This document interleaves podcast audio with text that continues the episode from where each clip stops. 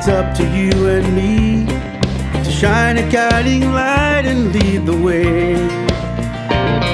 United by our cause, we have the power to pursue what we believe.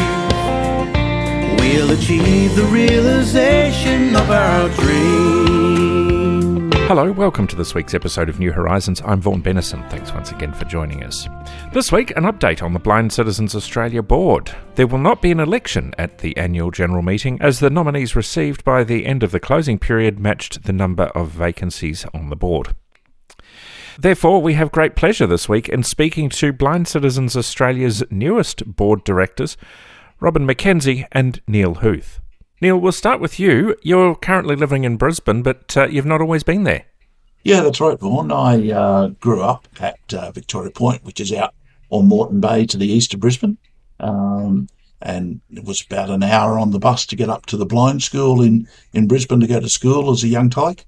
Um, and then uh, I've, I've moved around a bit, lived in, in Brisbane City. Um, had been working in the public service in Brisbane and uh, got a, a, redundancy and wanted to get back into the public service. So uh, moved to Canberra with the full intention of arranging a transfer back up to Brisbane, but um, just kind of fell in love with the place and the, the number of sort of career opportunities down there. It's uh, so much easier to move around between departments. We've got Robyn McKenzie with us as well. Robyn, you've had a significant history with Blind Citizens Australia over many years, including as CEO. Tell us a little bit about your background, though, and perhaps some things that people don't know about you. Well, it was interesting to just hear Neale speak a little bit about his his background because uh, whilst I was born in, in Melbourne and I, I live in Melbourne now, I also spent a little bit of time when I was young in Brisbane. Uh, when I first lost my vision when I was eight years old, I went to the RVIB School for the Blind, but then my parents divorced and we moved to Brisbane and I went to Narbethong School for the Blind in the mid 70s. So I wonder if Neale and I might have, our paths might have crossed at some point in the playground or something. We may well have, yeah. But yes, to answer your question directly, Vaughan, just telling people a little bit about some of my interests and, and likes. I'm a great lover of theatre, not acting myself, but just attending. And I'm a member, I subscribe every year to the Melbourne Theatre Company. And one of the fabulous things that um, I love about Melbourne Theatre Company in particular is they have a good relationship with Vision Australia to provide audio description on uh, some of the um, performances, but they also do a tactile tour of the stage if you go to the Saturday matinee audio described performance. And I, I only learned recently that that's not so for all of the theatre companies across Australia. So I feel very fortunate that in Melbourne we have that opportunity. Um, I also love reading and going to film, going to the movies, and walking. I, I do at least 10,000 steps a day. Mm. And, and some people may not know, Robyn, that you were actually the inaugural presenter of New Horizons uh, yes. some 18 years ago. We, for a time, the board of the day had stopped Horizons um, as the radio program that BCA presented then was called. And then um, about a year of, of not having a radio program, the board decided to reinstate the program, but then give it a new name. So we, we they called it the New Horizons. And yes, I, I presented that program for a couple of years and really enjoyed it. And of course, Scott Nixon took it over um, and ran it for a number of years uh, prior to me doing it. And Ricky Chaplin, of course, uh, as well, spent some time doing it. Let's talk a little bit about your involvement with BCA, though, Robyn. You've been CEO, as we said, uh, and you've had some other involvement with the organisation. Tell us briefly about your experiences with BCA and why you've decided now is the time for you to join the board. Uh, well, in recent years, I have had some involvement with BCA as part of the executive leadership program that BCA has run over the last two years. So I've participated as a mentor or coach for both those years and really enjoyed that experience. Um, and I've also I'm currently studying, doing some postgraduate studies in career development practice, which is just a fancy way of saying career counselling. And I did, as part of that course, I needed to do some um, student placement hours with uh, an employment provider. And I had heard about BCA's Eye to the Future program, and I liked the sound of that. And so I offered up my services there, and fortunately, BCA took that up. So I had a fantastic student placement there, which finished late last year, and now I'm just doing all of my final coursework so that I can become a registered and qualified career counsellor. Um, so they're my recent dealings with BCA. But prior to becoming CEO back in 2007, I I did something that I think a lot of our members have done or are doing, and if not, should do, which is get involved at committee levels and local branch level uh, with BCA. So I was on the Melbourne branch committee when we did have a Melbourne branch. I was on the uh, women's branch committee, co secretary uh, with Erica Webb from the West. I also was on some of the convention organising committees over over the years.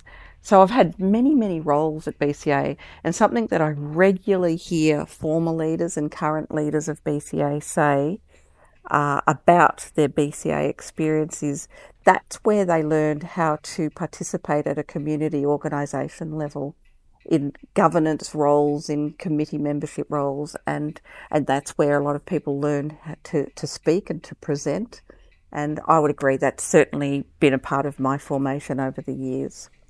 And so that leads to the second part of your question, Vaughan. That's why I decided to nominate for the board um, this year. We're about to, you know, soon we'll be celebrating our 50th anniversary. So I thought it's a great opportunity to, to get involved at, at, at a governance level with BCA, to, to, to see if I can play some kind of role in that, in leadership of what we do with um, that 50 year celebration. And also, it's a time of renewal now that we've got a new CEO in place. And so it's a good opportunity to sort of lend some of my experience and, and for me to be of service to BCA because it certainly played a great role in my formation and my sense of self as a leader.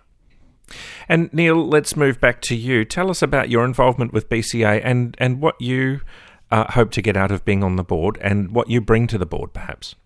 Yeah, Vaughan, I'm one of those partially sighted people that uh, after I uh, dropped Braille when I left school, I sort of spent a, a, long time pretending that I could do anything and, and wasn't blind. Uh, so tended to a lot avoid a lot of the blindness uh, areas. But um, in the sort of the mid 20 teens, I got involved with the BCA branch in Canberra uh, and really enjoyed sort of the the work that was being done there. Um, and when I moved back to Brisbane, I've been involved with the Queensland branch. Um, I spent the last couple of years as the Queensland rep on the National Policy Council, which was very enlightening. I learned a lot more about the organisation through that. Um, and more recently, I've sort of started helping out with the Saturday night trivia. So mine's sort of uh, more a fringe role, but I'm sort of looking forward to getting more and more involved and uh, you know learning more about the organisation and and doing what I can to to help out, um, bring a bit of uh, experience, I, I, suppose, and uh, and you know, sort of. I think I'm very excited about a lot of the things that BCA has been doing with, uh, you know, sort of updating policies and, um, you know, doing the, the eye to the future, as Robyn spoke about, and a lot of other great things. The, you know, the the, the groups, the gardening groups, and the and the tech groups, and all those sort of other other groups that are being run from within the organisation. So I, you know, looking forward to being on the board and looking at what's next and helping to helping to guide that. And I think uh, Robyn brings up a really good point, well, two really good points actually. One of them is that um, Deb Deshaies has recently joined the organisation as CEO, so there's been change there. We're looking down the barrel of 50 years of uh, Blind Citizens Australia. Neale, what are your hopes for the future of the organisation? Um, what do you see as being the uh, the key aspects of change that will set the organisation up positively for the future?